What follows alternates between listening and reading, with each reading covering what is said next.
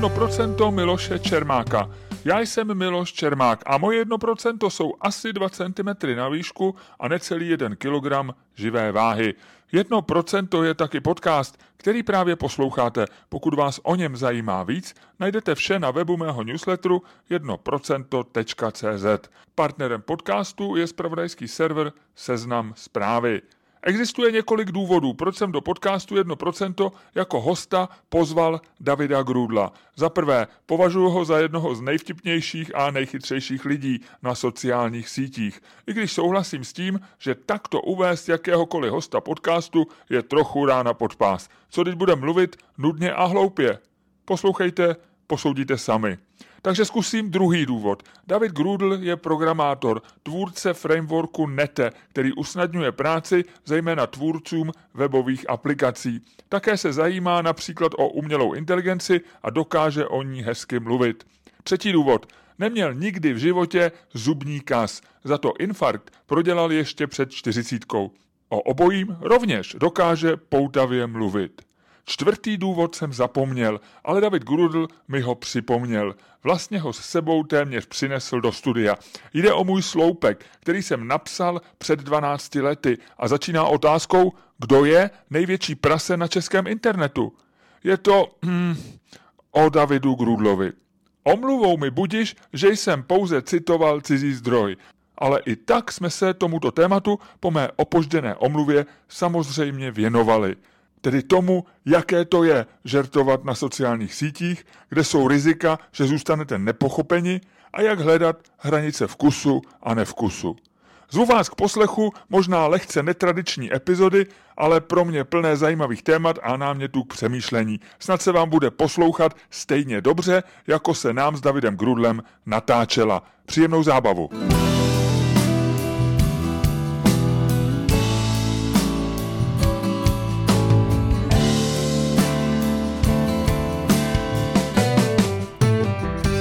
Takže děkuji, že jsi přišel. A to už jede, no? Jo, normálně. Jo? Já vždycky obdivoval piloty, který, ona to není ani zásluha pilotů, ale spíš tak povede řídící věž a není moc letadel, který, když jedou na tu dráhu, tak rovnou z té zatáčky na to šlápnou. Mm-hmm. Víš, takový, většina těch letadel jako pak se zastaví a teď čeká na to definitivní povolení a pak na to jako šlápnou a všichni jako ale jsou piloti, kteří rovnou z té zatáčky na to šlapou a to, si, to je pro mě ohromný zážitek. Jo. Takže tenhle ten podcast začíná takovým jako trochu letmým startem. Takže teď už jsme vlastně v polovině podcastu a budeme v té polovině následující hodinu a pak to zase rychle ukončíme. Dobře. Já zase rád končím pádem nebo nějakou katastrofou nebo něčím. Tak ono se většinou končí tak, že se říká, teď přichází ta část pro ty patrony, pro ty platící. Ale pozor, já tady nemám platící. Nemáš platící. Já to nemám, protože tenhle podcast vzniká s laskavou spoluprací seznamu zprávy. Jo. A já tady celý podcast dávám zadarmo. Jo. Jo. Takže tady není žádná výmluva pro lidi, kteří nechtějí hodinu a půl nebo hodinu poslouchat, že by třeba po 45 minutách skončili. Ale mně to těž připadne jako paradoxně úplně nesmyslný. Já mám rád, když, když je to krátký. Hmm. A jsou podcasty, které ti... Mluvíš o podcastech. Teďko. O podcastech, které vlastně jsou pro ty neplatící, dají jako sestříhanou část a pro ty, kteří si nezaplatí, tak dají tu celou. Uh-huh. A buď teda, jak, já jsem rád, že mě se stříhají to nejlepší a nemusím za to platit, nebo jsem rád, hele, ví, víš, jak prostě jde ten podcast a v určitou chvíli už jako není moc o čem mluvit, už se to tak trošku jako rozpadá a ty už se tak jako rozhlídneš, jako se, jíš někde v hospodě a už se tak jako rozhlídneš, že ta debata už trošku jako povadá a že by šla někam pryč a v tu chvíli ti vlastně řeknou, OK, tak běž a nemusíš ani nic platit, ti, co zůstanou dál, tak to zaplatí. A to mě připadne úplně divný. Já chci platit za to, že budu mít kratší, takže budu mít ten, tu lepší část. Bohužel neexistuje obchodní model, který by tohle reflektoval. Bohužel ne. Bohužel ne. Ale já to teda v hospodě nemám, jo. Já jsem ten člověk, který, když byl chodil do hospody, já už do hospody nechodím, protože jsem ženatý a ženatý lidi nechodí do hospody. Jo, to je pravda, no. Ale když jsem chodil do hospody, eh, já už jsem skoro nepamatuju, tak jsem byl ten člověk, co vždycky vydržel do, do zavídečky. Jo. jo.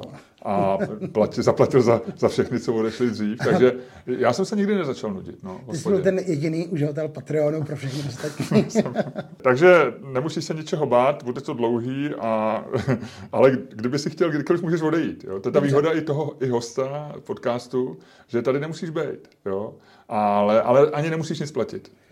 To je dobrý. Hele, já jsem si kolikrát říkal, že někteří lidi už nadělali tolik rozhovorů, že by ty rozhovory šly dělat i bez nich. Že jako nemusíš pozvat a že v podstatě už víš zhruba, co by odpověděli a kolikrát to odpovíš líp, než by to udělali oni. Byli autoři v české žurnalistice, kteří tohle udělali se slavnýma lidma a pak to skončilo jejich kariéru. Nebudu je jmenovat, ale jo, je, je to lidi, kteří hodně dávají rozhovory. No ale ty seš, ty ses hodně zaměřil na umělou inteligenci v poslední době, nebo si s tím hraješ na sociálních sítích.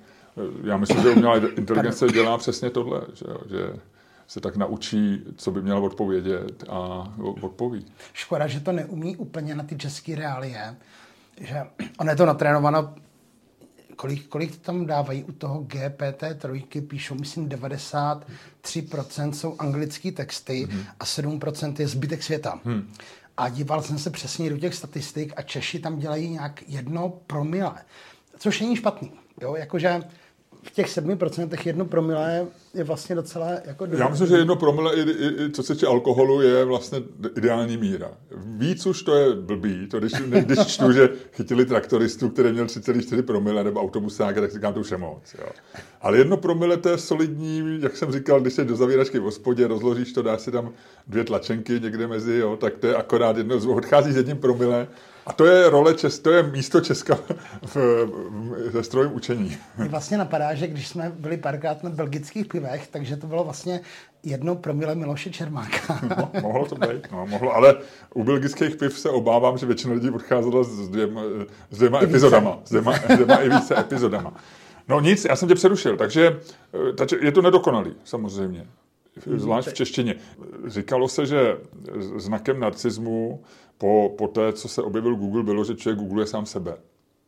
To bych neřekl, že znak narcismu.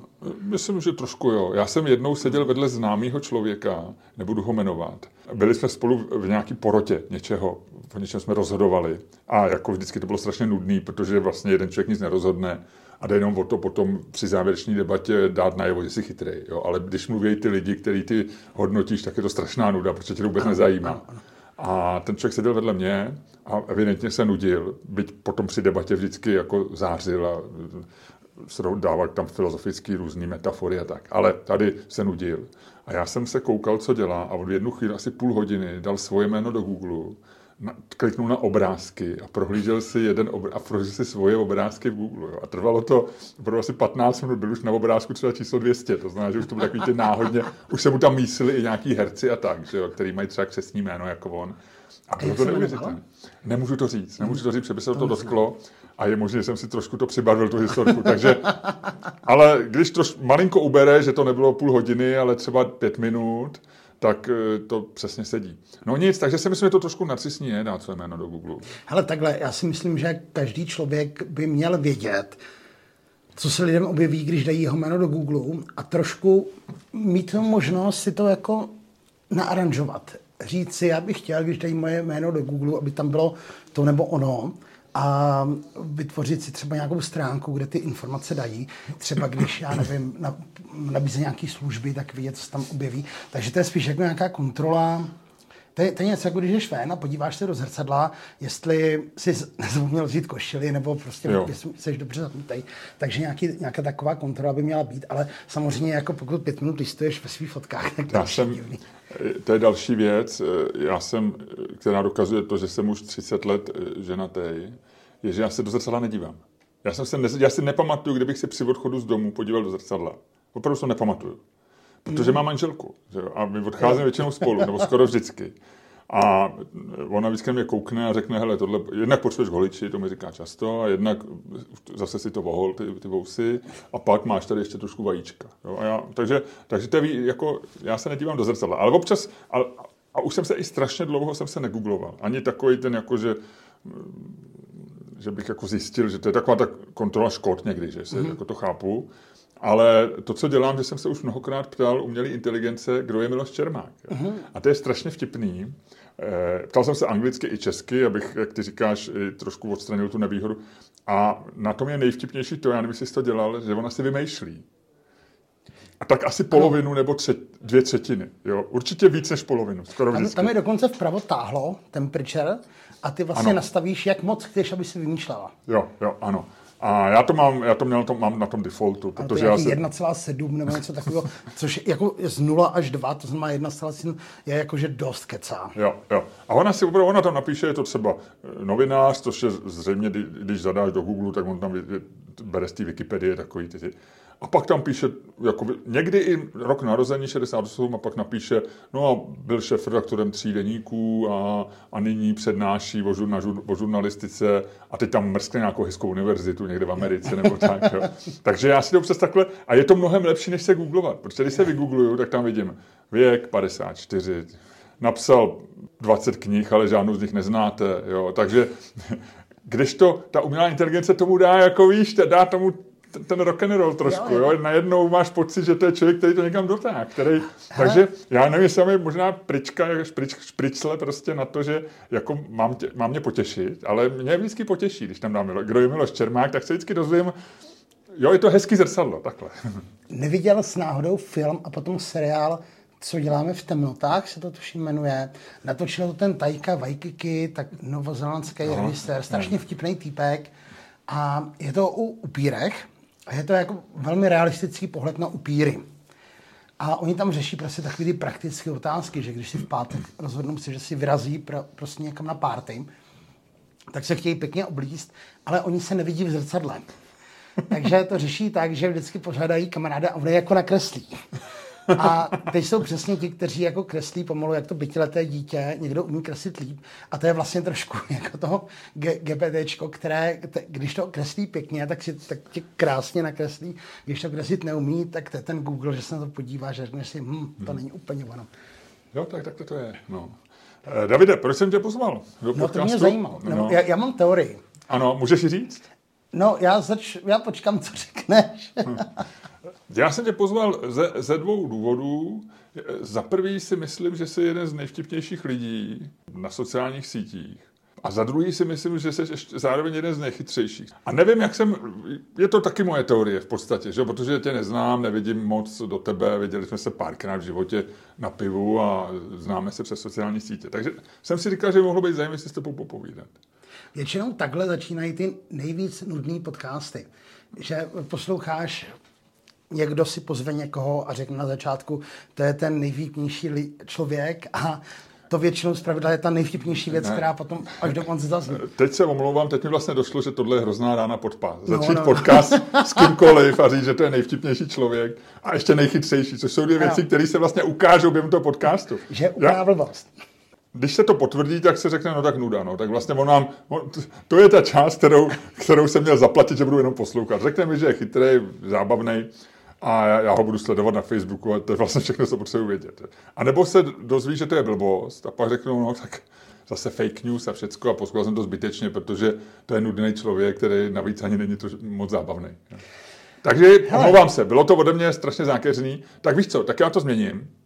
A já mám o tobě ještě jednu informaci, kterou jsem se dozvěděl před dvěma lety a naprosto mě šokovala. A možná se to změnilo, ale já jsem tě pozval, ty jsi můj první host a je to trošku hypotéza, ale myslím, že je 100% pravdivá, který nemá v relativně vysokém věku, přes 40 let, žádnou plombu. Myslím, že ne. Nepamatuju si, že bych někdy podstupoval plombu. No, no tak před dvěmi no. lety si říkal, že no. jedeš k zubařce ne, do Brna. Za, za dva roky se nic nezmínilo. No. no. Já, já ti gratuluju. A chtěl jsem se zeptat, tenhle podcast budeme věnovat stomatologii a tomu, jak se má správně pečovat v ochrup a chtěl bych vědět, jak... Jak na to? Tak většina, pro většinu lidí už je pozdě, protože už nějakou plombu mají. Ale nechtějí třeba další a říkají si, třeba není pozdě něco změnit. Tak jak se to dělá? Čověče, to je... A víš, co mě to nezajímá? Řekni mi tu tvoji, řekni mi tu tvoji teorii. Proč si myslíš, že jsem tě pozval? Hele, uh, já když jsem ti dneska psal, v kolik hodin se sejdem, tak na mě vyskočila naše poslední diskuze někdy z března a v tom březnu ty mi píšeš, tak se na mě vystrála. A bylo to potom, co jsme se domluvili, um, to bylo kolem páté hodiny. Já jsem měl v kalendáři, že mám k tobě v šest přijít. A ty jsi v pět psal, že jsi na mě vysral. A já jsem ti chtěl jako oponovat, počkej, jak, když jsme se domluvili na šest. A koukl jsem se do té konverzace a v té konverzaci je napsáno, ty píšeš, sejdeme se v 16.00. A já jsem si říkal, OK, to se dá splést. 16.00 a 6, to se dá splést. A já ti na to ještě odpovídám. A potom skočíme na pivo a ty říkáš jo. A říkám, a dáme si nějaké 16 stupňové. Tak se na to ještě jako navázal replikou. Nicméně přepl jsem se do kalendáře a tam už jsem si napsal jako 18.00. A možná by... si chtěl silnější pivo jenom. Je, hele, to je věc, která se furt dá ještě vysvětlit. A ty jsi psal, tak si dáme jiný termín. A napsal si, dáme termín 21.9., což mimochodem jsme taky jako projeli dneska ano. jiný den. Protože jsi, měl by, jsi oznámil mě, že jsi na jachtě. Byl jsem na jachtě a napsal si tam, dáme 21.9. ve 12 hodin, protože 21 minus 9 je 12.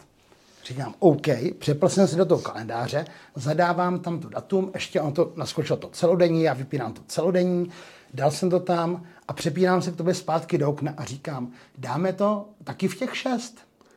A ty jsi už přepl jako do kapitálek a už si, ta, a už si byl i lehce vulgární a křičel si ve 12, do prdele, teď to že 21 minus 9 je 12.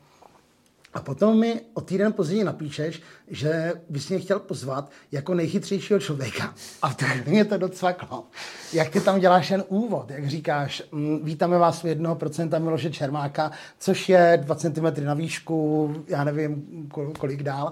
A kilogram na kilo, váhu. Kilogram na váhu. A Přibližně. ty tam řekneš, že viděli jste francouzský film Blbec k večeři. tak dneska si pozvu člověka, který mu na začátku nakecám, že nejchytřejší člověk a bude si celou dobu z něho dělat srandu, on mi to bude hrát. A ten, tak si myslím, že to bude první. Pojďme si dohodnout, že já tu hru budu hrát, okay. ale trošku budu kazit posluchačům dojem v tom, že o tom vím. Hele, co, co chytrýho uh, jsi se dozvěděl za poslední tři měsíce? Řekni mi nějakou chytrou věc, co tě víš, tak jestli tě něco překvapilo. Hele, mě třeba překvapilo, když jsem zjišťoval, jak opravdu funguje ta umělá inteligence. Jak je to strašná hloupost. Jak uh, my si do toho dáváme, teďka nechci říkat představy, že, že v tom že v tom skutečná inteligence, že se bavíš fakt se skutečnou bytostí, což vytáhl nějaký ten inženýr z Google, nějaký ten blázen, ale že stejně od toho očekáváme jako trošku víc. Já sám jsem tomu dal třeba jako matematický příklady na začátku. Než mi došlo, že to je skutečně jenom jako výrazně vylepšená funkce napovídání dalšího slova v mobilu. A že přesně tak to funguje. Že je to jenom statistická analýza velkého množství textů, která je do, dobře podchycená, aby to dokázalo fungovat jako v reálném čase.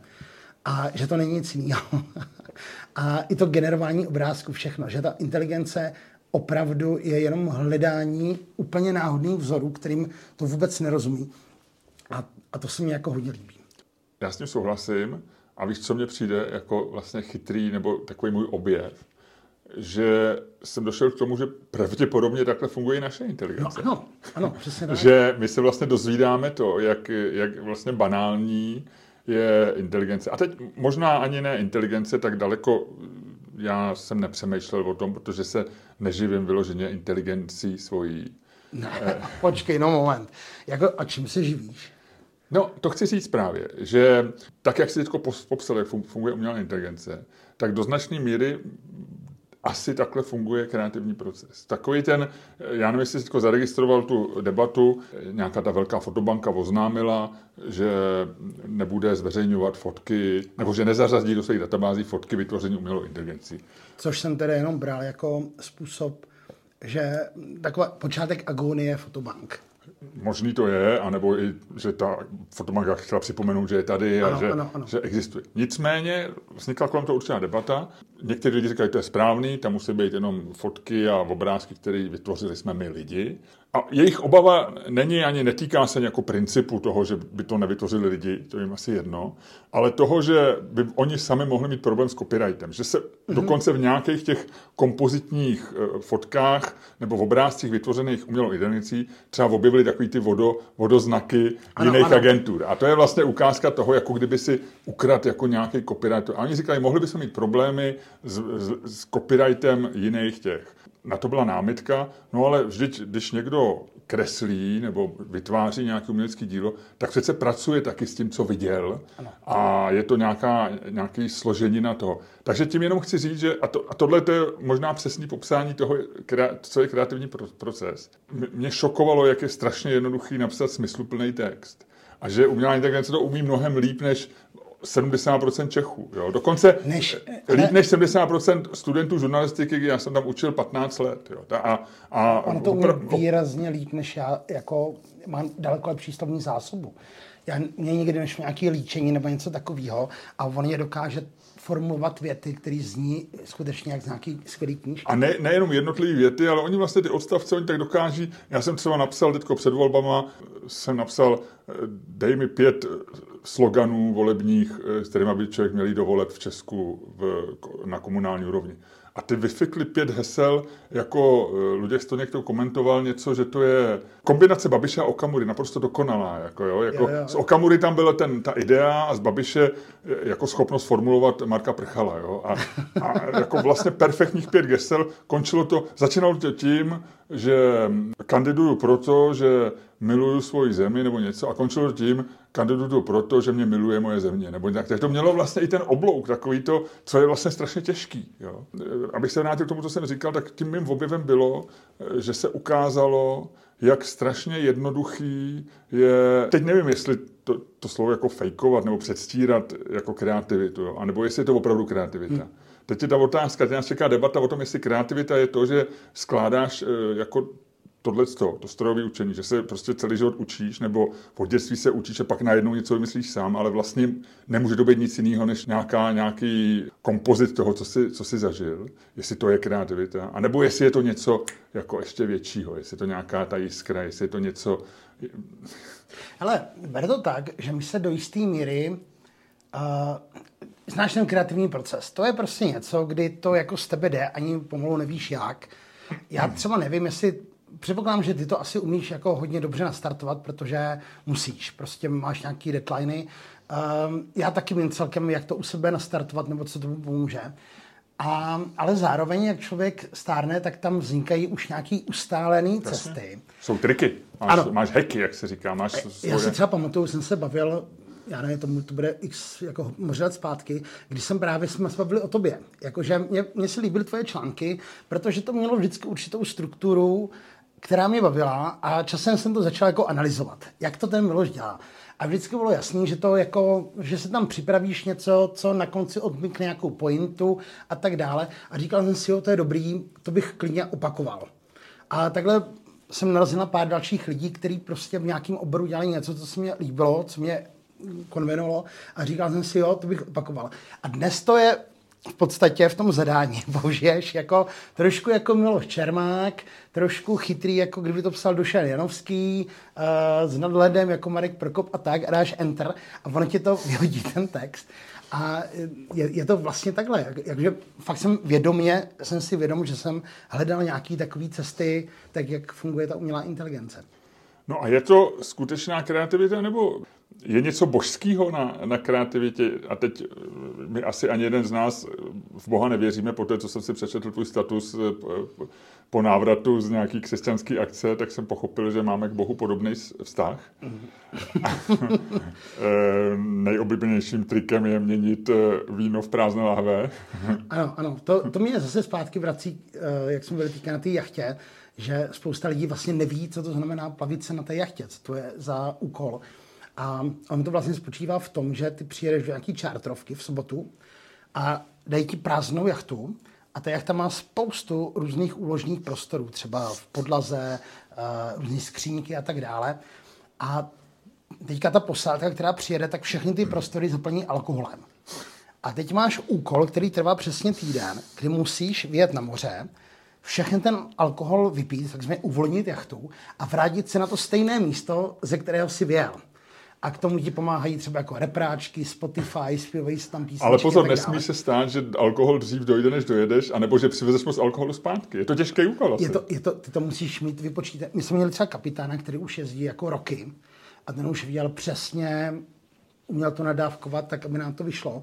A dá se říct, že to vyšlo úplně skvěle. Že skutečně se poslední ráhev proseka dopíjeli to ráno, když jsme přijeli, takže já jsem byl spokojený. Ale abych se vrátil, tak je na tvorbě lidí jako něco božského. Je tam něco, co tam přichází jako navíc a je to ta kreativita, je to něco, ať už je to, já nevím, můza, inspirace, nevím co, něco, co je úplně novýho, co ještě nebylo. A nebo je to vždycky eh, to, co ti dá ta umělá inteligence, podobný. Samozřejmě asi napadá, dokonalejší. Že kdyby, kdyby jako spolu se bavili ty dvě umělé inteligence, jestli se dostanou k tématu, jestli existuje nějaký stvořitel. a třeba jdou k tématu tomu, že to je blbost, že no, neexistuje. Čímž jako naštvou OpenAI a, a, a další firmy, co to vyrábí. Uh, hele, to je strašně těžký. Já fakt jsem materialista, tak si myslím, že je to všechno uloženo v těch neuronech. A, ale pravda je, že že se prostě historicky stává, že určitý nápady se rodí na více místech světa zároveň, ehm, že, že je to pro nás zatím jako naprosto nevysvětlitelná věc. A i když tě něco napadne, něco skvělého, tak tě to překvapí. Že vlastně, mně se líbí, že jako slovo nápad je dobrý, že to není od slova vymyslet, ale od slova napadnout. Napadnout. Že, že tě to vlastně to, i jako napadne, že ty si napadá v tu no, chvíli no, a, a poddáš se tomu a chceš třeba to hnedka rychle, dokud je v té hlavě, tak to chceš přetvořit. A já to ani neberu vypad. jako, že napadne, že to je jako útok, no, no. ale já to beru jako, že to je jako, jako sníh, když napadne. Jo, jo, jo. to prostě spadne na tebe. Jo, ano, no. ano, ano, přesně tak. A zatímco u té inteligence to je, on, ona vlastně nemá jako výkyvy nebo, nebo takový procesy. Ona prostě jede ten svůj automat pořád a jenom změní algoritmus.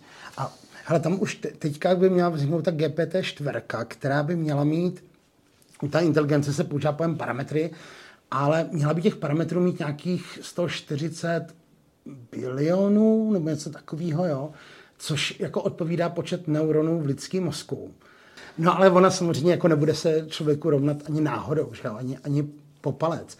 Takže mm, tam musí být nějaká ta efektivita, kterou zatím neumíme napodobit a tam si myslím, že ten trik, a to jako ani nevím, jestli se, jestli se dožijem někdy toho, že se tohle podaří dekodovat. Protože ono to nefunguje jako lidský mozek. Hmm. On, on, já si pamatuju, že když jsem byl malý děcko, tak jako už tehdy umělá inteligence bylo velký téma, akorát, že ty počítače na to úplně neměli. A tam se tehdy fakt jako uvažovalo nad tím, že tam byly ty neurony a mělo to jako, za úkol to mělo simulovat trošku, jak funguje ten mozek. A o to se úplně opustilo a dneska je to vlastně jako velmi chytrá statistika a hledání vzorů a tak dále na, na jiných principech, taky díky tomu to funguje vlastně tak dobře. Hele, můžu ti dolít trošku uh, soju? No, tak my tady pijeme tam... uh, alkohol, který se jmenuje soju. Ty jsi mi před podcastem vysvětlil, že to je azijská, azijský alkohol, který má asi tak 13% podle lahve. On má sice 13% podle lahve, ale je to pití, kvůli kterému nám už několikrát v Ázii uletělo letadlo. Je to pití, který ti prostě kompletně před, přeplánuje tvůj kalendář a z pravidla uh, problém byl, že uh, vždycky, on, on to je dobrý. Musím říct, že to není žádný nějaký panák, který by člověk do sebe kopal ale je to fakt dobrý pití a je těžký přestat. Davide, pojďme, jak říká můj kolega Luděk Staněk, pojďme to vrátit zpátky na koleje, Dobře. tenhle ten podcast. O tobě, čím ty se živíš? To je pro mě jedna z dalších záhad. Já vím, že ty jsi spojený s něčím, čemu se říká nete. Ano. Jsi ano. programátor a to, co jsi vytvořil, je nějak důležitý někde. Ale kde jsou ty peníze? Co tě živí? Já vytvářím uh, softwarový nástroj, který se jmenuje Netem a ten slouží vývojářům, kteří chtějí vytvářet webové aplikace a běží na tom fakt jako velká spousta českých a nějaké zahraniční aplikace. A je to open source, to znamená, že to je zdarma. Takže kdokoliv pro to používá, tak nemusí si nic kupovat, prostě si to stáhne a může to používat. A to samozřejmě je trošku Eh, to má trošku neblahý vliv, na uh, tvoje cash flow. Jo? Ve chvíli, kdy děláš něco zdarma, tak si po nějaké době, když se ti už jako hromadí složenky a tak, uvědomíš, že možná neděláš něco úplně dobře. A já jsem si to uvědomil taky a ukázalo se, že když ten software děláš jako hodně dobře a lidi to chápou na první dobrou, tak se potom těžko vydělává na nějakých školeních a tak dále. Ale i tak se občas objeví nějaká firma, která uh, má zájem o školení, nebo nějací jednotlivci, kteří mají zájem o školení. A ty školení teda už jsou jako zaplacené, takže já se živím jednak těma školeníma. A potom prostě normálně žebrám že na internetu... Jako dobrovolný příspěvek. My tomu říkáme, jako, že lidi posílají dobrovolné příspěvky a lidi posílají příspěvky a u ně žebrám. Takže já prostě jednou za čas jako napíšu, že je to špatný, aby mě poslali nějaký dobrovolný příspěvek. Vlastně to, co dělá dneska jako běžně každý druhý podcast, jak mají ty Patreony a tak, tak, tak v podstatě... A nebo když si někdo udělá hit-hit eh, na hit, nějakou hit, konkrétní knížku tak, nebo projekt. Tak. Akorát rozdíl je v tom, že já jsem s tím žebráním začal ještě v době, než začali jako žebrat všichni ostatní. Tak, takže, takže jsem byl v tom dost na očích, jo, že uh, potom lidi ti to dávají do sežrat, říkají, ty tady furt žebráš, furt brečíš a tak dále. A, ale tak jako bylo to moje povolání. Že? A teďka, když už jako žebrá kde kdo, tak už si lidi na to zvykli a prostě už se to bere jako normální, že prostě, tak, takže já jsem v podstatě žebrák lomeno školitel. To je moje tak, takový jako povolání. A jak tě to napadlo? Jaká je ta historie? Jak se k tomu dostal a e, proč? Hele, já jsem ta historie je taková, že někdy kolem roku 99 mý rodiče se rozhodli, že by chtěli mít e-shop a prodávat... A ty jsi, a ty jsi ročník 80, 79? No, tak zhruba, ano. Je to tak? No, je to přibližně. Ten, nemusíme zakázat okay. do úplných detailů, plus minus.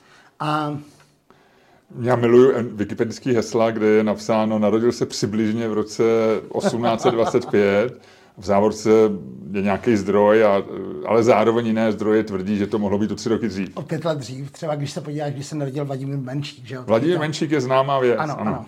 Hele, to je úplně to stejné jako v Azii, jsou prostě sleční, že to je jako krásná mladá slečna, krá... a teď ona stará, furt je to mladá, mladá slečna, mladá slečna, a nebo to babička. Hmm. A tam není ta mezifáze mezi tím a ty vlastně nikdy nevíš, když třeba s ní začneš randit nebo si ho vezmeš, tak v které té fázi už je jako kdy se přemění v tu babičku. Jasně.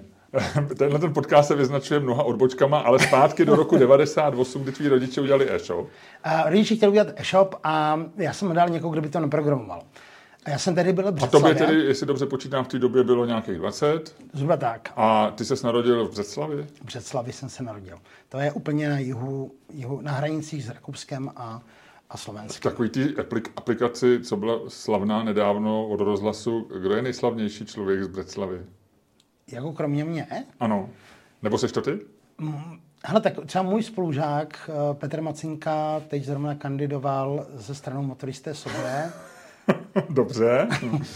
Ehm, trošku skončil po, pod očekáváním některých komentátorů. Hele, jako on udělal za 6 týdnů 2,5%. To není málo. To je jako víc, než mají socani ještě ve velké koalici. A, Ale oni mají lidový dům. Mají, to je pravda. No, no. A, a jako úplně zesměšnil strany jako třeba svobodní. Hmm. Takže Úspěch to je. Je, je, to, je to velký úspěch, ale samozřejmě jako je, to, no, je to pro ně celkem o ničem. Já si myslím, že v Břeclavě jsou slavní... V Břeclavě? Říká se to v tomhle vašem nářečí, který se podobá češtině a vzešlo ze slovenštiny, se říká v Břeclavě? Hele, já vůbec nevím, protože když jsem, když jsem se tam narodil, když jsem tam žil, tak nikdo nechtěl věřit, že jsem od nich, protože si mysleli, že mluvím jako Pražák. Nemáš, nemáš eh, jeho moravský akcent. A když jsem přijel do Prahy, tak mě brali jako svýho, takže já vlastně nevím, jak se to řekne. Jako občas, když se potkám se spolužákama, tak jako emuluju tu mluvu, hmm. víš, ale jako... A to dělám i já, a to jsem z Prahy. Já, jsem na Moravě, já, já mám takový blbou vlastnost, že, že jako napodobuju lidi, nebo to, ono je to asi možná přirozený, ale já se tím nechám někdy uníst. A blbý, když třeba se bavím s někým, kdo koktá a teď já začnu koktat a on si myslí, že si nedělá legraci. Ale není to tak, je to jenom, že mám příliš velkou empatii. Tak tož jdeme se bavit po moravsky. No, no, tak nechme to být. Nech, nechme toho? Nechme to, jak to bylo. Nechme toho? Už jsem tam slyšel tu. Máš tož, tu intonaci, máš? Intonaci tož, máš? tož, dobré, no. A, kdy jsme to, jo, a rok 98, 99. e-shop. A naši chtěli ten e-shop na prodej uh, tomu se říká dneska doplňky stravy, vitamíny a mm. takové ty záležitosti. A tak jsme tady za, zaregistrovali doménu vitalita.cz, tady to bylo tuším zadarmo a všechny domény byly volné. A já jsem hledal někoho, kdo to naprogramuje, kdo to umí programovat a našel jsem člověka v lednici, jel jsem za ním a on říkal, že by to naprogramoval a chtěl za to 15 tisíc. 15 tisíc. 15 tisíc byl měsíční plat tehdy. No, tak představě možná. Představě, představě byl měsíční plat spíš tak 10. Ale bylo to jako fakt hodně peněz, hmm. tak jsem si řekl, a knížka tehdy, jak programovat webové stránky od Jiřího Koska stála tři stovky. A já jsem si velmi rychle spočítal, že to je levnější. Že bude levnější eh, se to naučit. A tak, takže tak jsem se dostal k programování webových stránek. Jako v podstatě lenost nebo lakomost nebo tady tyhle ty vlastnosti člověka zásadně posouvají kupředu. Všechny takové ty pozitivní vlastnosti to Já myslím, že lenost v kombinaci se závistivostí jsou optimální pro nastartování opravdu dobrý, úspěšný kariéry. Ano, ano. Dokonce bych řekl, že bez toho nemá smysl do toho jít. Ne. Jako. Tak. Pokud nejsi dostatečně línej a závistivý, tak ne, ne, v životě nemůžeš uspět. Ano. A já myslím, že to jsem tehdy skutečně byl. No a já, když jsem to naprogramoval, tak jsem zjistil, když jsem na tom neuměl vůbec nic, znal, znal jsem to velmi povrchně, tak naprogramovat webovou stránku bylo velmi jednoduché. Ale ve chvíli, kdy se do toho tématu trošku ponoříš, tak tam to je taková ta křivka, že jak o tom nevíš nic, tak si připadá, že jsi mistr světa a v okamžiku, kdy se o tom něco dozvíš, tak se projeví deprese z toho, že to téma je tak strašně složité, že nejsi schopen nic udělat. A já jsem tedy přemýšlel nad způsobem, jak to programovat a zjistil jsem, že mám spoustu nápadů na různé internetové projekty, ale že potřebuji si vytvořit nástroj, který mě zjednoduší je dělat. A já do dneška dělám ten nástroj, a už jsem dávno zapomněl, co to bylo za internetový projekty. Ono já, asi internetový projekt z roku 98 by třeba nebyly úplně relevantní. Já vím, dneska. že jsem chtěl udělat nějaký seznam stránek nebo něco takového. Jo, jo, jo, to, to, to chtělo víc lidí. Jo. No. Jednomu se to povedlo. Jo. Hele, je to možný, nějaký vyhledávač by se hodil v té no, době, no. ale říkám, já jsem potřeboval ten nástroj na to a ten si dělám do dneska, do, do, dneš, do dneška. A ty jsi vystudoval, eh, vysokou jsi studoval? No, já mám vystudovaných, eh, teda Několik škol? začal studovat jako poměrně hodně vysokých škol. To musím říct, že bylo moje celkem hobby, protože já jsem ještě z té generace, kdy ti rodiče říkají, ano. musíš vystudovat vysokou školu, jinak tě nikde nezaměstnají. A já jsem říkal, ale já nechci být nikdy zaměstnán. Tam jsme se vůbec nechápali. Nicméně já mám uh, mladšího bráchu, a zároveň, který mimochodem do dneška ten e-shop Vitalita.cz provozuje. A já si fakt myslím, že to je nejstarší e-shop, který tady je, protože tady existuje nějaká Vltava, to už dávno jako... To dělal Computer Press v Brně. Ano, ano, a to už dávno jako, asi tu doménu někdo vlastní, ale to dávno hmm. už skončilo. Takže takže je to možná jako nejstarší e-shop. No ale kromě toho, že mám bráchu, tak mám ještě dva bratránky a oni oni ty, ti mladší ty školy dostudovali a od té doby jsem měl klid a už nikdo po mně nechtěl, jako, pak chtěli, jako, abych si našel nějakou holku a měl děti a zase ti ostatní, jako každý z mých sourozenců bratránků má tři děti. Takže najednou už po mně to nikdo nechtěl. Já, i včera s ním ty jsi, delegoval, ty jsi delegoval svoje povinnosti já na, jsem na rodinu. povinnosti, přesně tak, jako ano. A mě jako vyhovuje být prostě strejda, průměru mám víc než dvě děti, jo? takže já jsem tomhle spokojený. Takže školu si nedodělal, rodinu nemáš a manželku nemáš. Ne, ne, školu, ne školu si školu, dodělal. Školu, ne, já jsem nedodělal několik škol. Ale třeba jako... A nějakou si dodělal? Um, hele, já jsem jednu dotáhl až myslím do čtvrtáku. Ale tehdy to nešlo jako přehodit, že si řekneš, OK, kašu na magistra půjdu na bakaláře. A já jsem vždycky to ono se to strašně těžko vysvětluje, ale řekněme, že když si vezmeš všechny ty lidi, jak zmiňovali jsme tady seznám, takže když si vezmeš Iva Lukačoviče, nebo, nebo uh, Billa Gatese, nebo já ten, Marka Zuckerberga. Marka Zuckerberga, když si trošku připadám jako, jako v tom filmu Jara Zimmerman, jak on tam napíše ty jména všech velikánů a pod to se napíše, tak pod to se píšu a taky nemám vysokou školu, jo. stejně jako všichni ti ostatní. Jasně. Ale již mnohokrát jsem na vysoké škole přednášel a ve chvíli, kdy se mě zeptali, kterou školu jsem studoval, já jsem řekl, že žádnou, tak to jako způsobilo občas nějaký rozruch, co tam dělám. Ale seš tím člověkem, který nese ten prapor eh, odmítnutí formálního vzdělání a seš tím důkazem, že člověk může být eh, úspěšný, ale i neúspěšný s vysokou školou i bez ní. Hele, já bych to vůbec takhle neříkal, protože to byla naprosto specifická situace. Tady se zrodil úplně nový obor. A na té škole ti lidi, kteří to učili, se teprve, ti, ti moji spolužáci byli ti, kteří to tam začali potom učit. Takže v té době ta škola ti v tomhle směru nedávala vůbec nic. Ale to neznamená, že kdybych dělal doktora nebo kdybych dělal právníka, tak uh, že bych si mohl říct, OK, nevystuduju to. A prostě... Hele, já myslím, že tam jsou určitý zákony, které by ti neumožnili dělat doktora nebo právníka bez vysoké školy. Tak jsou lidi, kteří to zkusí a mnoho let jim to prochází. Že jo?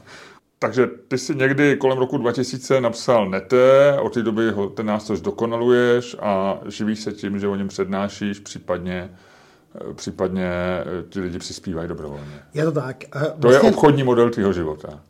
Je to obchodní model mého života a dá se říct... Ta, takhle. Dám tvrdou otázku. Co no. plánuješ dalšího v životě?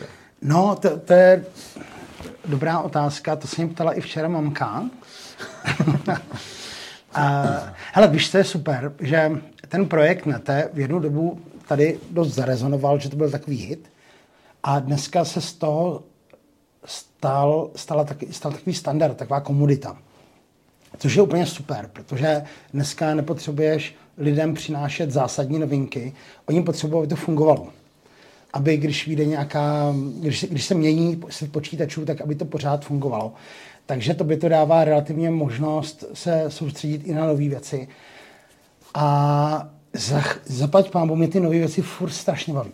Že eh, kdy, když si čtu, tam je jediná věc, která je zajímavá, tak že ty, když poprvé začneš dělat s počítačema, ale to si myslím, že platí o spoustě jiných oborů, tak najednou to objevuješ a, vymí, a zjišťuješ, jak ty a tví kolegové vymýšlejí nějaké skvělé věci, vymyslí se to a za pár let se přejde tedy z DOSu na Windows a objeví se noví programátoři a vymýšlejí znovu to stejné. Ale ty jako říkáš, jasně, to jsme sice vymýšleli už, ale pojďme to vymyslet znovu pro ty okna.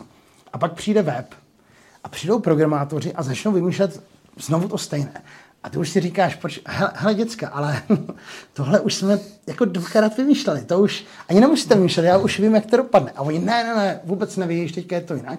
A teďka přichází takové to období, kdy se hodně hledá a pak se zase myslí to stejné. Potom přijde dneska moderní mobilní aplikace a tak. A teďka přijdou ty, nejmladší programátoři a začnou to vymýšlet a ty už tak jako, už si dáváš to, ten doutník, jenom tak na ně koukáš. Oni samozřejmě, kdyby si jen cokoliv řekl, tak tě berou jako prostě páprdu, který do toho nemá co kecat. Ale ty po čtvrté zažíváš úplně úplně to stejné kolo a víš, že z toho vypadne zase ta stejná věc. Takže já, já uh, jsem zdrženlivý nějakým z úplně největším novinkám, které se probírají, protože ta zkušenost kolikrát říká, vím, jak to dopadne. Ale takový ty revoluce, jako třeba umělá inteligence a tak, tak to mě baví strašně moc. A další věc v svém životě, bude to teda pořád nete a budeš si hrát a eh, bavit sám sebe, nebo, nebo eh, si říkáš, No hele, já jsem si říkal teďka, zrovna právě uh, těsně před jachtou jsem byl na, na křestu knížky a kamarádka vydala knížku a já jsem si uvědomil, že jsem... To je zajímavé, kdyby to bylo dítě, řekneš na křtu a když je to knížka, řekne člověk většinou na křestu. Já jsem si to všimnul. Aha, to je zajímavý, no. to je zajímavý. Že je to jako životní, neživotní, nevím. Asi jo, asi jo. No já jsem si uvědomil, že jsem vlastně jediný ve své sociální bublině, který nic nenapsal. A...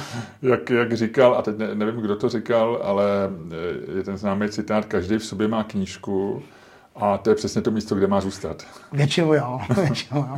A tak, tak jako m, mm, si uvědomuji, že tady jsem jako zklamal celkově společnost a tak, že jsem, že, ta, že ta knížka zůstává vevnitř, takže uh, asi Bude jako No, ale to je těžký, protože jednak já mám strašně mizernou slovní zásobu. A co se týče psaní, to je úplně úplná tragédie. A trošku mi jako pomáhá ta umělá inteligence, že tam zadám jako pár slov, ono to fakt jako vyhodí úplně bravurní text. Tak možná jako zkusím, jestli ve spolupráci by šlo něco vytvořit, ale nevím, to, to, to je těžký, to je těžký. Že by si napsal svoji první knížku se spoluautorkou ano. a to by byla umělá inteligence. Ano, takový ghostwriting. Jo, jo, jo. že by si psal, ty bys tam psal jenom ty, to zadání, že, že by si formuloval, jak on se mu říká, ty... Taková osnova, jako, nebo no, ty body. Jasně. Ale to, mě, to mě nedělá problém. Já prostě vymyslím ty body, jako vymyslím to a teďka potřebuješ to obalovat, jakože v podstatě napíšu scénář, kdo kde stojí, kam má přijít, co se má stát a teď to potřebuješ obalovat těma větama. Mm-hmm. A to, to mě hrozně nebaví. Jasně. A, takový... a to umí výborně umělá inteligence. Ano. A stejně taky v umění. Mě pobavilo e, tvůj status, který asi byl, já nevím, před měsícem nebo před měsícem a půl, kdy jsi byl uprostřed toho, ty horečky generování obrázků pomocí umělé inteligence a pak jsi tam najednou napsal, že jsi byl někde v galerii na výstavě a že jsi se přistihl sám sebe. Nevím, jestli jsi to vymyslel, ale pokud jo, tak to bylo dobře vymyšlený. Že když se díváš na nějaký obraz, tak přemýšlíš, jak, jak bys ho zadal umělé inteligenci. Ale jako, hele, znáš to, že když byla tady horečka Twitterová, tak člověk uvažoval v tweetech. Jasně. Cokoliv se, co se ti dělo, tak už si přemýšlel nad 40 znakama. A když začínal Instagram, tak eh, tehdy měl povolený jediný formát čtvercový. Ano. Takže ano. já jsem všecko vnímal jako ve čtvercích. Hele, já nevím, jestli to má každý člověk, nebo většina lidí, nebo málo kdo, ale já mývám takový to hyperflow. Že se do něčeho fakt zaberu a vlastně odskakuji si od práce ve chvíli, kdy už jsem tak unavený, že rovnou odpadnu do postele a ráno, když se probudím, tak už ty myšlenky jedou, už přesně co mám pokračovat, tak na to nasednu. A teď to umí jít jako třeba týden, dva týdny někdy. Když to jede tři týdny, tak to už uměle zabrzdím, protože zjišťuju, že přestávám mít schopnost komunikovat se světem. Že třeba měl jsem spolubydlící, která když na nějakou party a já jsem byl po Hyperflow, zrovna jsem vystoupil, tak ona říkala, to je David, on teďka hodně pracoval, když se stane, že třeba bude vám něco vyprávět a v půlce věty se ztratí, tak, tak se nesmějte, on se bude snažit a do pár dnů se to zlepší. Hmm. Takže, uh, a to hyperflow se týkalo věcí, které tě baví, to znamená něco jako prohlížení obrázků nebo zadávání obrázků umělé inteligence nebo práce? Práce, práce, práce. Jako no, no, určitě. Když jsi programoval něco do nete? Když jsem programoval něco, co mě baví. Když mám dělat něco, co mě nebaví, tak téměř se nejsem schopen k tomu donutit. Jediná věc, která mě pomáhá, si zakázat dělat to, co mě nebaví a začít dělat něco jiného. Aby to něco jiného mě vlastně jako otrávilo a měl bych sobě trošku chuť i dělat to, co jsem si předtím zakázal. Což jako, ono to zní trošku jako uh, hra ze slovy, ale ve skutečnosti to trošku tak funguje. Já myslím, že jsi někde na hranici nějaký duševní poruchy, nevím jaký, protože nejsem, nejsem psychiatr, ale... Já, já to teďka trochu zkoumám. už, už jsem se domluval na di- diagnostice, že mě to samotného zajímá. jo, takže až budeš vědět, tak to zpřesníme v nějakým dalším podcastu. Ty žiješ eh, způsobem, který, eh, řekla by moje babička, není důstojný 40 letého muže. Ty, Absolutně. ty Absolutně. žiješ eh, různě v podnájmech, ve spolubydlení, často, nevím jak teďko, ale vím, když jsme se občas bavili, tak buď to hledáš spolubydlícího, nebo se chceš zbavit nějakého spolubydlícího, nebo oni se chtějí zbavit tebe, na schůzky chodíš o den dřív nebo o hodinu později, ale nikdy ne včas. Jak se s tím žije? Aha, hele, Ve 20, mezi 20 a 30 to beru jako naprosto perfektní start do života, který ti otvírá všechny možné dveře a zajistí ti, že budeš, že budeš úspěšný život. Mezi 40 a 50 už si říkám, možná... Ale víš, ten nej, nej, nejzvláštnější pocit, že ty tam máš, já tam bydlím třeba s nějakýma dvěma slečnama, spolubydlícíma a, a nás to strašně baví. Prostě máme se rádi, povídáme si, chodíme spolu na párty a pak se stane ta věc, že ta jedna mě řekne, hele, teďka nevadí, to přijede na, na víkend moje mamka. Já říkám, ne, jasně, přijede. Přijede jí mamka, představí mě a já vidím, že ta mamka je mladší než já. A to je vždycky takový ten okamžik, uh, okamžik pravdy. Hmm. Protože pojďme si říct na rovinu, že mozek vytváří úplně falešný dojem o tom, jak vnímáš věk ostatních lidí. A to nic není proti tomu, až ti budeme jako mě mezi 50 a 60. Protože ty vlastně nestárneš ve svých očích a lidi, kterými se stýkáš pravidelně, nejen každý den, ale třeba i jednou měsíčně, tak vlastně taky nestárnou. A pak potkáváš lidi, kteří jsou stejně starý jako ty. A ty si a říkáš... Staří děci. A to jsou lidi, kteří máš pocit, jsou ne o generaci, o dvě generace ano. starší.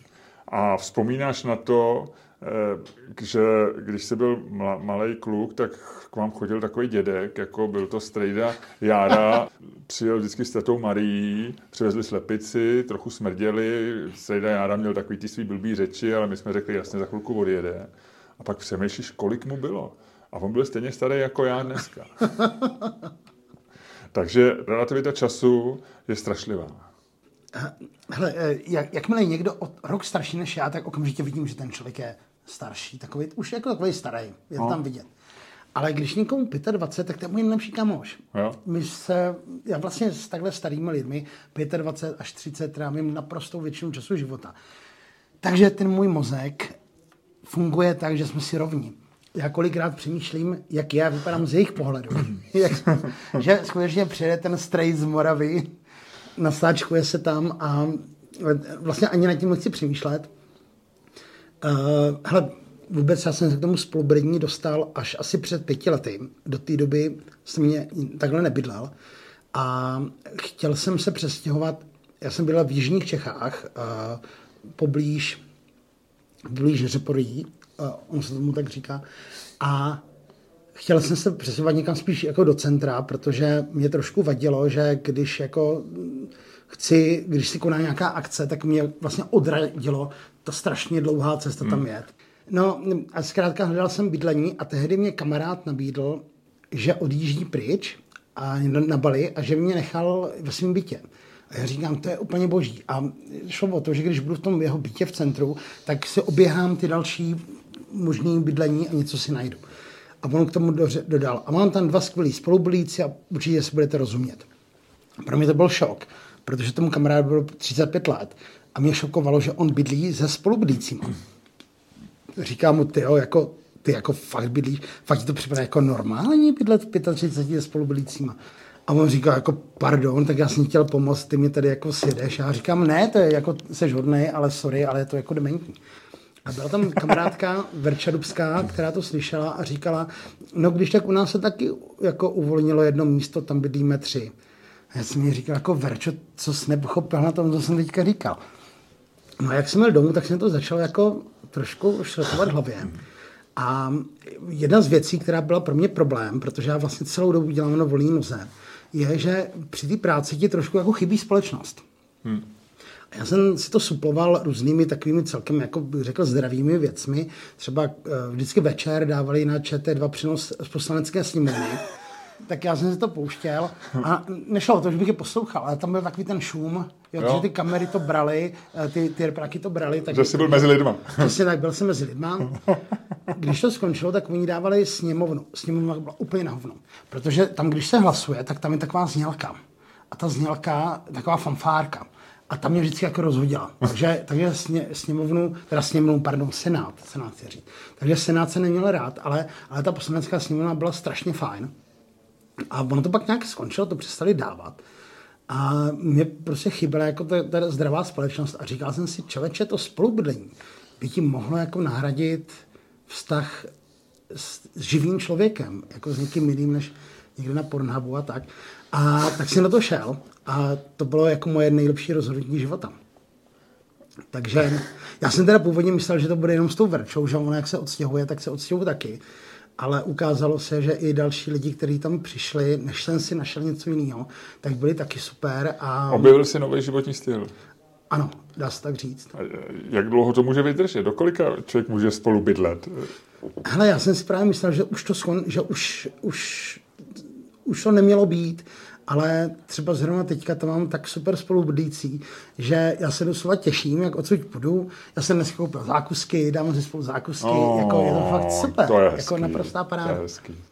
Já tě nebudu už dlouho zdržovat, protože je jasný, že se těšíš na svoji spolubydlící. Když jsem na začátku říkal, že jsi eh, jeden z nejvtipnějších lidí, tak já proto mám i důkazy. A... Což pojďme si říct, že se vůbec nepotvrdilo. Eh, nechme to na lidech. Já myslím, že když dostatečně častokrát opakujeme, že že si vtipný, tak eh, hodně lidí to přijme jako fakt a nebude že, o tom dál diskutovat. Řeknou, asi jo, protože jinak to znamená, že jsem to nepochopil. Přesně to je tak. Pravda. Ale na to, o tom jsem mluvit nechtěl. Já, jsem, já narážím na to, že já jsem o tobě napsal sloupek asi před 15 lety? Já si to moc dobře pamatuju. Si to? A to, bylo, to byl nejnevkusnější vtip českého internetu. Jak to bylo? A to byl taky nejnevkusnější sloupek. Jak to bylo? Uh, hele, ten, ten vtip, já jsem ten soupek, než jsem sem kašel, tak jsem si dal strašnou práci to najít. Našel to? Já jsem ho našel. Já jsem v to trošku doufal, protože já jsem si říkal, že, že by si to mohl pamatovat a vlastně mít schopnost najít to líp než já. Uh, tedy, tedy s kamarády jako nasrála. ale vůbec nešlo o ten vtip, nebo jasně, že vtip je jedna věc, ale ten tvůj sloupek začíná kdo je největší prase na českém internetu? Pojďme si říct, že to měl důvod, že tady byla nějaká stránka, která psala, že jsem největší prase na českém internetu. Ta stránka se držela na první pozici mnoho let. Takže když jsi se podíval do toho eh, zrcadla, které představuje Google, tak uh, jsi se dozvěděl, že jsi největší prase. Já jsem se tady... Ale s tím já neměl nic společného. S tím, s tím neměl nic společného. Já jsem se tady přestal googlit Eh, dokud nevznikla ta možnost, že u Google můžeš požádat o smazání stránky. Takže to jsem tehdy požádala od té doby, eh, když se googlím, tak sice ta stránka tam není, ale dole je. Některé výsledky byly smazány na základě žádosti. A, ale dobře, to, že kdo je největší prase na českém internetu, otazník OK. Hm, tak tuhle soutěž jsme tu ještě neměli. Vězte, že je to jistý David G. A teď pozor uvozovky, vynikající programátor, opinion maker, česká internetová celebrita, uvozovky nahoře. Představuje sám sebe na svém webu. Ty vole. Já mám fakt jako myslím, mám, mám rád sebe ironii, rád se dělám ze sebe prdel. Já bych si nikdy takhle nepředstavil. Jako, já nevím, kde jsem se bral, fakt netuším, kde jsem se bral, rozhodně jsem tohle nikdy nepsal. Ale to je přesně ten úvod, kde ty v první řadě dáš, jako kdo je největší prase a pak ze mě uděláš ještě jako totálního čuráka. Děkuji, Maši. a takže jsme se dostali do té nejzajímavější části tady toho podcastu a já bych si to asi nevymyslel, ne? Nebo Hele, uh, Neměl jsi to třeba, já nevím, na Facebooku, v nějakém profilu, nebo... V té době podle mě ani jsme Co to bylo za rok? neměli. Co to bylo za rok? Ale nevím, to, to, to jsem nezjistil. No, my jsme to zjistili, protože ten vtip se týkal uh, samozřejmě vraždy uh, malé holčičky. Ano, ano. A ty si udělal veli... Pojďme ho neopakovat, ten vtip ani. Je, ne, nemá smysl to opakovat. Uh, ale byl velmi dobrý, ten jo. vtip. Eh, nepochybně a byl nevkusný. Je to Dobře. přesně ten vtip, který, eh, kdybych na workshopu o humoru chtěl říct, eh, ten vtip, který je dobrý a který nepochybně způsobí strašný problémy, tak je to on. Ano, ano, rozhodně. takže my bychom asi se dalo zjistit, kdy, kdy se dostalo, kdybychom dali teď do Google. ale ono je to jedno. Ale myslím si, že jsem si, když jsem to dal do těch uvozek, asi neúplně nevymyslel. Jako... Já si myslím, že jsi to nevymyslel. Ani, ani to jako, tě z toho nepodezřívám. Jenom to byla takzvaná špatná novinářská práce, protože to rozhodně nebyly moje slova. A, a pokud by třeba byly... Tak v nějaký sebeironii. Tak jako v, to, v, v sebeironii, ze který to jako není úplně dobrý vytrhnout. Ale já si myslím, že já už si ten sloupek samozřejmě vůbec nepamatuju na rozdíl od tebe, ale vím akorát, že jsem o tom psal a že mě ten vtip pobavil a že mi to přišlo jako zajímavý téma. Ale mám pocit, že to možná i jako ne, nevyplývalo z toho, že, že by tam ta sebe nemohla být. Snažím se bojovat aspoň o nějaký pozice v našem přátelství. Já, je, ne, promiň, já jsem tě nechtěl takhle nečekaně jako aha, teďka bodnout do zad. ale mm, já jsem to vlastně úplně zapomněl, ale jsem nad tím dneska přemýšlel, jako když jsem poprvé na tebe narazil, pokud nepočítám samozřejmě ty pořady, který jsem měl tady s Milanem Šímou, mm-hmm. že mhm, to bylo. Mm-hmm.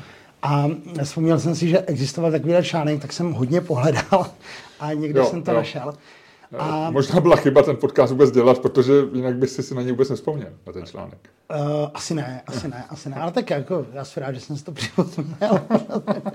Hele, takhle ten vtip, na tom vtipu bylo asi pro mě nejvíc překvapující, že to tak strašně zarezonovalo, že potom tehdy na, já jsem velmi prestižním magazínu Lupa, o tom v pondělí vyšly dva články. Hmm. A dva články, které rozebírají vtip. V jednom byla anketa, jestli ten vtip je vtipný. A tam z začátku tam jasně vítězilo, že je vtipný. A pak asi... A pak přišla správná veřejnost. Pak přišla správná veřejnost. Byl jsem s ostuzem. Ale hele, No, jako mm, jasně, je to ten vtip, že potom jako stačilo, že jsem někam přišel a říkali, jo, to je ten, co napsal ten vtip. A stačilo. Eh, baví tě to eh, takhle, jako, jak se říká, lechtat tygra nebo dráždit háda bosou nohou. Ne? No, to je určitě spousty synony, spousty hm, přirovnání. Eh, je to něco, co tě jako láká, že ty víš, musíš vědět, a občas ještě to udělá, že musíš vědět, že budeš nepochopen částí lidí. Mm-hmm a stejně a, a že to možná způsobí takovouhle, takovouhle věc a, a stejně to uděláš. Hele, já jsem rád, když jsem pochopen. A jsou některé tweety, které ne, nenapíšeš? Víš, co chci říct? Že uděláš Rozumím. dobrý vtip, napadne tě opravdu dobrý vtip. A že bych si řekl, to A řekneš si, za to mi to, no, anebo za to mi to nestojí. No, hele, já to jako dost vnímám, že se mění prostředí na Twitteru a na sociálních sítích. A já jsem strašně rád, že třeba u mě na Facebooku, když něco napíšu, tak jsou tam víceméně jako v pohodě reakce. Že není jich tam nějak moc, jo? Že, že si říkám, že bude nějaké množství sledů, u kterých se to začne lámat. A já jsem tuhle tu věc překročil hodně moc na tom Twitteru a vedlo to k tomu, že jsem tam přestal psát. Hmm. Takže já nevím, před osmi lety, nebo já si to fakt nepamatuju, kdy to bylo, tak jsem tam měl nějakých 50 tisíc sledujících, což tehdy byl snad jako všichni, nebo já nevím. Hmm. A vedlo to k tomu, že jsem tam přestal psát, protože jsem najednou cítil, že přichází trošku jako sebecenzura. Ale ne v tom, že by to bylo jako moc tvrdý, ale jestli je to jako dost dobrý. Jsem, si, jsem nad tím začal najednou uvažovat. A to mě hrozně štvalo. Takže jsem přešel na síť, kde, která byla úplně nová tehdy, nebo nová, byl, nebyla nová, ale pro nás byla tehdy vlastně jako nová. A začal jsem si, začal jsem psát na Facebook. A tam to bylo najednou úplně jedno, co tam píšeš a, a jsem vlastně strašně rád, že jsem se tam nikdy dostal do té do té fáze, že tam napíšeš něco, myslíš, že jako vtip a jdou ti tam lidi, kteří tam začnou nadávat. Možná je to i tím, že jsem teda zakázal komentovat komukoliv jinému než přátelů. a, a, ale jsem rád, jo, že, že, protože to znáš, jako každou chvíli tě napadne něco vtipného. Něco sleduješ a napadne tě ten vtipek a kolikrát já jdu a napíšu to a někdy se i stane, že už jak to píšu, si řeknu, hej, ale to jako vůbec není vtipné. A tak, když, to, když by to smazal, teďka udělám třeba to, že to i pošlu. Ale je to něco, jako vlastně vůbec nechápu, co je na tom vtipného. A to jsou zpravidla ty věci, které dostanou nejvíc lajků. Hmm. Jakože si říkám, OK, takže to něco našli. A, ale to je dobrý, jo. Ale nerad bývám nepochopen, nebo pochopen jinak, nebo když někdo do, do nějaký kontroverze zbytečný.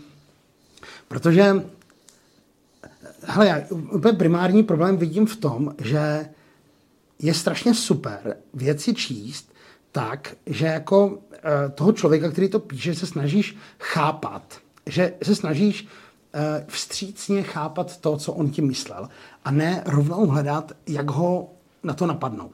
A když automaticky všechno vstřícně chápeš, tak to očekáváš i trošku, jako že by lidi teď taky mohli vstřícně pochopit.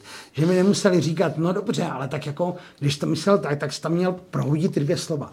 Kam ty vole, tak jsem neprohodil. No tak jako, tak to zkus jako pochopit vstřícně, když jsem to nenapsal přesně takhle. A, a já jsem vlastně rád, že na tom Facebooku to jako většinou je. Dokonce musím říct, že před že jako dneska mý nejbližší lidé, s kterými se potkávám, tak jsou lidi, s kterými jsem se seznámil před deseti lety na Facebooku. Hmm. Třeba tady byla u tebe Denny, uh, Disizou, tak tu znám prostě tak, že jsem ji sledoval na, na já jsem řekl Facebooku, a chtěl jsem říct Twitteru. Že jsem se seznámil na Twitteru. Ano, Takže, ona má ten Dizzy Zone, byl její, její handle, vlastně jméno na Twitteru. Ona byla tehdy Prague Style, když aha, jsem aha. se s ní seznámil. A tedy jsem potkal lidi, který potkávám do dneška, já nevím, Michalo Sekut a tak dále, což byly, což tehdy šlo, že to bylo jako, jak, jak v 15 si umíš vytvářet ty kamarády jako lusknutím prstu a pak už to celý život nejde, tak najednou Twitter byl v takové té fázi, kdy si vytváříš takhle kamarády a do dneška prostě s Denny cestujeme po světě a tak dále. A to jako na Facebooku podle mě nešlo nikdy úplně. Ten spíš jsem jako potkáš někde holku v baru, tak se ofrendíte, proletíš její fotky, OK, dobrý, napíšete si, ale úplně tak jako vytváření kamarádství na tom nefungovalo. A je mi to líto, že ta síť, která byla tak strašně dobrá, je dneska uh, tak, tak to, toxická. No. Twitter, myslíš? Twitter, a už tam vůbec Twitter. nejseš? Ano. A ty jsi zrušil ten účet? Ne, ne, já tam jsem, já, hele, já tam skoro nepíšu, ale teďka zrovna jsem tam napsal o tom, jak na DVTV koukám. To já miluju. Jak přijdou ti politici, kteří mají obskurní maličký strany. Já jsem to četl na Facebooku, tady ten tvůj status. No. Já jsem to dal i na Twitter a já jsem na to dostal pět tisíc lajků. Ty. Rozumíš, to, to jsem nezažil. To, je to je úspěch já jsem možná pět tisíc a to, a to mám 140 tisíc sledujících. Jo. Samozřejmě dneska už dvě třetiny z nich neexistují no, za těch 15 let, ale, ale já si myslím, že jsem pět tisíc lajků neměl nikdy, že jsem maximum se dostal někde přes tři. Já jsem to zíral úplně. No. Ale to je jako... Velká gratulace, Davide. Konečně si v životě něco... Vidíš, Konečně. vidíš že jsi něco dokázal. Až budu těm uh, dětem sourozenců, bratránků, až mě budou ptát na synovci, a Strejdo, a co si v životě dokázal?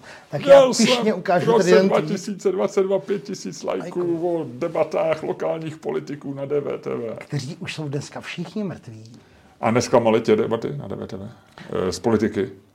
Hele, to je, jako, ne, já se na to těším každý čtyři roky, nebo, nebo takhle, oni to dělají i komunální, ale i když jsou ty uh, volby do sněmovny. A to je tak neuvěřitelný.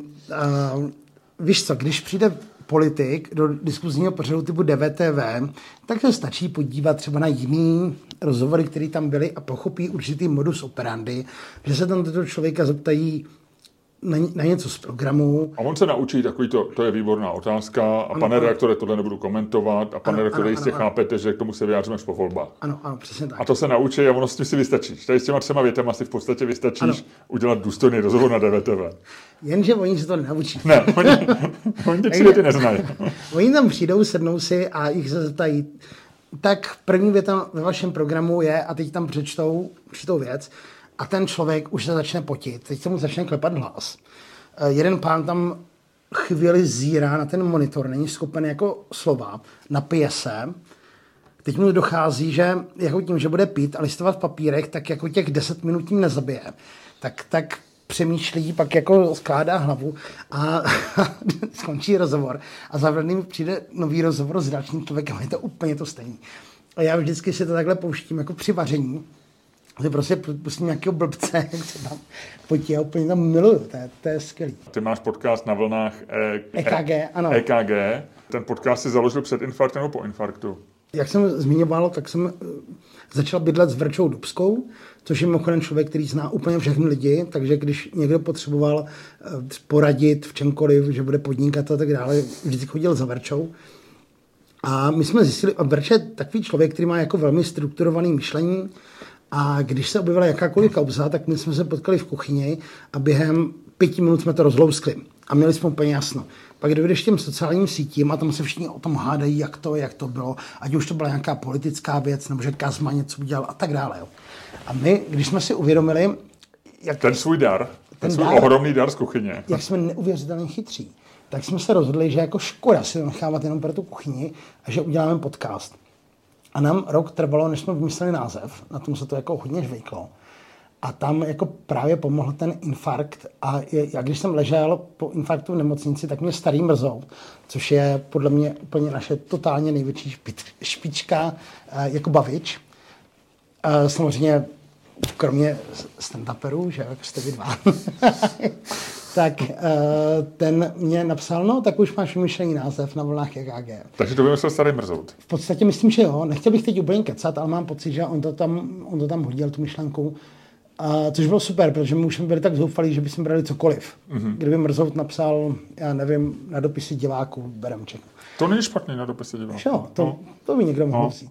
Jenom jsem se chtěl zeptat, ty jsi měl infarkt brzo, většina mužů ho dostává kolem 60 nebo mezi 50 a 60 ty jsi si pospíšil. Já jsem byl dost nedočkavý jako no. v tomhle směru. A, takže jsi měl infarkt vlastně ještě před 40, 39. No, myslím, že tak nějak. No. A někdy se říká, že takový ten poeticky řečeno to setkání se smrtí nebo setkání s koncem života potenciálním eh, vlastně člověka promění. Mm-hmm. V jakém smyslu tebe proměnil infarkt? Byť takhle brzo, možná je to promeškaná příležitost, promeškaný infarkt. možná musíš počkat na druhé, aby si, se, aby si našel pravdu svého života, ale když se ptám vážně, kliše otázka novinářská by byla, našel si v tom momentě, kdy jsi ležel v té nemocnici a běžel tam na tom monitoru už to správný EKG, přemýšlel jsi o životě? Ty jo, asi ani, ani na sekundu. jako, i, i ta věc, že se na to dá umřít, mi jako nedocvakla úplně. Jednak, hele, uh, mě až po, až po operaci mě donesla, donesla mě paní doktorka, která byla strašně krásná. Mě donesla tablet a tam jsem si mohl prolistovat vygooglit si svoje diagnozu. věci a tam jsem se jako dozvěděl, že se na to teda jako, že půlka lidí na to umře, což jsem na té době nevěděl, že jo. Takže tím pádem jsem byl úplně v klidu a jelikož jsem si to pročetl už potom, co jsem přežil, tak jsem byl zase v klidu a ona říkala, to je obrovský štěstí, že jste přišel včas. A u mě to bylo tak, že já jsem to odkládal 14 dní. 14 dní Jsi se snažil dostal, rozchodit infarkt. Snažil jsem se to rozchodit. Dokonce to bylo tak, že v, během toho infarktu vlastně mě Verča představovala svého tehdejšího přítele, dneska manžela, Boba, a bylo to na čarotky. A my jsme tehdy vyrazili na čarotky, a dali jsme si nějaký to pivo, teď jsme tam skákali, byla tam jihlavská... Čarotky je břeclavský název pro čarodějnice. Čarodějnice, ano. Pro svý posluchače potřebuji rychlej překlad. Byla tam kapela Pio Squad, na kterou jsme tam pařili. Potom jsme jeli zpátky na letnou a že půjdeme ještě do klubovny. A ty jsi říkal hezký večer, ale něco... Hele, bylo to, no, no, hele, bylo to takový, že já už jsem ani nemohl jít a já jsem se vždycky zastavil a opíral jsem se a o taková ta klasická bolest zad nebo ramene? Byly nebo to tak. záda, no. A já už jsem se opíral o strom. Berča mě říkala, že si myslela, že jim dávám jako prostor, abych tam dělal křená, hmm. tak, takže byla ráda, že vždycky jako se postavím, opřu se o strom, nechám jako podejít. A takže já jsem úplně neměl pocit, že bych tam přijel včas, ale asi jo, asi jsem to stihl, protože ještě vlastně druhý den byl tím pádem prvního pátý a oni dělají na Pražském hradě slavnosti růžových vín. Mm-hmm. A my jsme chtěli jít na ty slavnosti růžových vín a mě ty záda tak strašně bolely, že mě napadla geniální myšlenka si napustit horkou vanu, vlíz si do té horké vany, že by to jako mohlo povolit. A tam už mě to srdce málem jako vyskočilo. Takže jsem se z ní vyplazil, poprosil, jsem spolubydlící, jestli by mi nezavolal sanitku, protože už jsem si říkal, ty o jich mohla jako, už je to vážný. Ale nenapadlo tě poznat, že je to infarkt. Hele, pojďme Nebo si říct na rovinu, uh, dneska člověk nemá moc tendenci si volat sanitku, že jo? jako, nebo takhle, možná někdo, ně, někoho trošku něco zabolí, ale já jsem si říkal, ty jako proč by se volat si sanitku v tak mladém věku? Tak, tak Já myslím, že to souvisí s věkem. No, to souvisí opravdu s věkem. A, ale tam už jako napadlo, že to už jako není úplně dobrý, tak jsem si ji zavolal. A teďka oni doběhli, oni do, do, došli s těma nosítkama nahoru a teď mě rovnou na ty nosítka a sešli se mnou na těch nosítkách dolů. To jsem nečekal, že takhle bude. Na, na to, že ty chceš jít na svátek růžových vín a ty jsi na nosítkách. A jak jsme byli před barákem, tak oni řekli, a máte tady kartičku pojišťovny? A říkám, nemám. A chtěl jsem jako sebe z těch nosítek, že se ní skočíme, no. A oni, ne, ne, tak to donesem potom. A e, dali mě do, do, do, do sanitky a, a já si přesně pamatuju, že jsem chtěl udělat jako selfiečko z té sanitky a tam se právě stala věc, že oni dali ten kyslík, tu masku. A to bylo ještě v době před covidem, takže tady iPhone se neuměl odemknout, eh, když, když, když ho dáš před sebe. A zároveň druhou ruku mě napíchli na, na, na kanilu, na nějakou kanilu, takže já jsem ani nebyl schopen jako si zadat kód, což mě jako jasně stralo. A teďka jsem zezadu slyšel, jak říkají to slovo infarkt. A já říkám, Ježíš, na to musím napsat verčí, protože ona si celou dobu myslela, že ty, zá, za, že ty záda simulují jenom kvůli tomu, že ona chodí, začala chodit za nějakou, i taky byly záda, a začala chodit za nějakou terapeutkou, o které mě básnila, že vypadá strašně hezky. A že já jsem si to vymyslel, abych tam jako šel taky. Tak jsem jí chtěl napsat, he, he, ne, ne. Mám infarkt. Mám infarkt, vyhrál jsem. A to bohužel nešlo, protože jsem měl zamknutý ten mobil No, no, hele, já už se to jako úplně nepamatuju, je fakt, že já jsem o tom natočil díl podcastu právě s tou Verčou, protože eh, si nepamatuju potom skoro nic, takže já to mám pro sebe jako takovou připomínku, Aha. takže kdyby to někdo chtěl slyšet, jak to bylo, tak, tak ho odkážu na vlnách EKG, asi infarkt se to jmenuje, nebo tak nějak. A, jas, na vlnách EKG, ale další díly netočíte, nebo velmi nepravidelně? Hele, tam e, došlo k tomu, že Berča teďka vlastně se odstěhovala, teď zrovna čeká druhé dítě a chápu, že pro ně je to daleko těžší. je, to, je to něco jiného, když bydlíte spolu a vidíte se skoro každý den a je to samozřejmě teďka těžký, ale třeba s tím jednou budeme pokračovat, nebo já nevím, nebo něco, něco jiného. Ale někoho dalšího, s kým si takhle rychle vyřešil věci v kuchyni nebo jinde si nenašel? To jsem ne, nenašel, no. Ona je jako v tomto je jedinečná, takže jinak by the way, jak jsem říkal, že jsme byli strašně chytří, tak stejně to sklouzlo k tomu, že jsme nikdy žádný chytrý podcast nedělali. Dělali jsme si ze všeho prdel, protože ve finále je to výrazně jednodušší. Když chceš být chytrý, tak se na to můžeš trošku připravit a tak.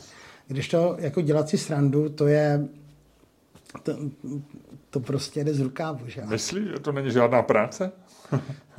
a je, hele, hele, já si pamatuju na jeden okamžik. Uh, fakt strašně dlouho let přednáším o programování.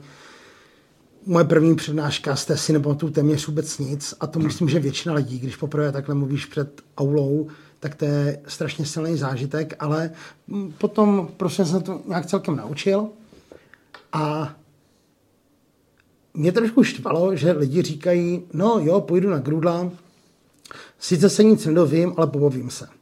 A já jsem si říkal, jak nic se dozvíš? Ty já měsíc makám na tom obsahu, dám do toho pár vtípků, ale jako ten vtípek by neměl přece jako pokazit celkový den, což dneska můžou udělat. Jo? Jakmile dáš štípek, tak automaticky mají trošku jako zabce a úplně nevěnují se tomu obsahu. Takže by si nedoporučil používat humor v biznisových prezentacích?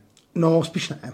Jak, jako je dobrý to udělat tak, aby to bylo svěží, ale ne úplně vtipný. Hmm. Hmm. A jednou jsem takhle měl přednášku na barcampu v Brně a tehdy jsem poprvé v životě dělal přednášku, kde nebyla ani jedna informace, nic, Prostě byl to čistý stand-up. Udělal jsem poprvé v životě 40-minutový stand-up a když to mělo to obrovský úspěch, potom máš takový ten ego trip, jak skončí ta přednáška a ty jdeš na tu after party a všechny ty holky na tebe koukají. Já jsem tady měl zrovna čerstvé přítelkyni, což bylo docela na ale i tak jako příjemná záležitost. Ale ten moment, proč to říkám, co bylo skvělý, takže jsem si uvědomil, jak to bylo výrazně jednodušší oproti tomu, fakt si udělat jako přednášku. Že dřív se na tu přednášku, dřív mě to trvalo měsíc na to připravit a takhle mi to trvalo den. A když se dostaneš do té správné nálady, tak to jako vymyslíš. A vymyslet 40-minutovou je výrazně jednodušší, než vymyslet pětiminutovou nějakou pitch a kuču. To trvá jako mnohem díl. Takže t- t- ten moment, jak jsem si říkal, tyjo, to je tak jednoduchý, a ten humor, když tam není nic víc zatím, tak to, to si pamatuju do dneška. A nebylo to jenom začátečnický štěstí? Hele, samozřejmě. Samozřejmě, asi jo. asi možná jo. ta druhá čtyřicítka by vzala mnohem víc času a možná by ani nebyla úspěšná. Je to možné. Ano. Hele, já jsem párkrát zažil, jak se třeba v tom DVTV, který jsem zmiňoval, pokoušel Veselovský dělat legraci. A to, to, to ne. Ale to mám pocit, že ty jsi řekl, že nedoporučuješ humor v biznisových prezentacích. Já bych s tím úplně nesouhlasil. Já si myslím, že to může fungovat a může to pomoct. Ale musí to být nějaký proporce, musí to být jakoby konzistentní s tím stylem toho člověka. Jo? Že hmm. Veselovský má styl, že vyslýchá lidi a vlastně se snaží nachytat na švestkách a snaží se, aby řekli něco, co nikdy neřekli, pokud možno něco, čeho budou litovat. A do, do toho humor nesedí, protože on jakoby ho odzbrojuje a ukazuje ho jako v nějaký lidský stránky a on vlastně musí být ten robot, který tě dostane do úzkých za každých okolností. To samé, když někdo vysvětluje, jak něco funguje a nikdy ty vtipy nedělá, začne je dělat, nebo, nebo to není zvykem v, v tomhle tom druhu přednášek, Aha. tak to může jakoby snížit tu úroveň. Jestli řeknou, že já jsem se smál a to tak ne, nefunguje. Nikdy jsem se nesmál na přednášce o o tom, jak eh, o softwaru, tak proč, by, proč jsem se smál dneska? Asi to bylo nějaký hloupý. Ale tohle máš úplně téma, který se dneska řeší velmi aktuálně. Tak to je, co si muži, můžou dovolit vůči žen, ženám. Jestli můžou je nějak pohladit, dotknout tak a tak dále. A ta odpověď je velmi prostá. někdo to může a někdo to nemůže ani náhodou. Hmm. A ve chvíli, kdy se začnou jako hledat určitý pravidla, tak to vždycky, vždycky sklouze na tom, že eh, ten písatel si třeba zrovna představuje toho chlíváka a napíše ne ani náhodou. A jin, nebo jin, písatelka a jiná písatelka si asi může představovat zkušenost s nějakým mužem, u který se jí podlomí kolena a řekne jo, může. A ve skutečnosti to je fakt, že někdo má prostě tu kliku, že může si dovolit cokoliv a někdo jenom, jenom se koukne a už, už ho prostě... Jsou muži jako doktor Barták a jsou muži jako Oldřich Nový. A zrovna ten doktor Barták teda na to přicházel hodně dlouho. Eh, Davide, jak to dopadne se světem a se vším? Eh, jak to bude? Jaký je smysl života? Jako fakt, jo, takhle Aha. složitě jdeme. No, já si myslím, že smysl života je, aby po té generaci, která tady je, přišla generace, která má trošku lepší podmínky a je těch lidí víc.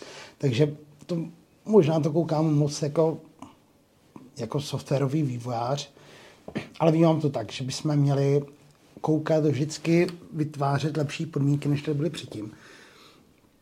A já jsem jako totální optimista, takže je, je fakt, že nám teďka posledních pár let to trošku kazí.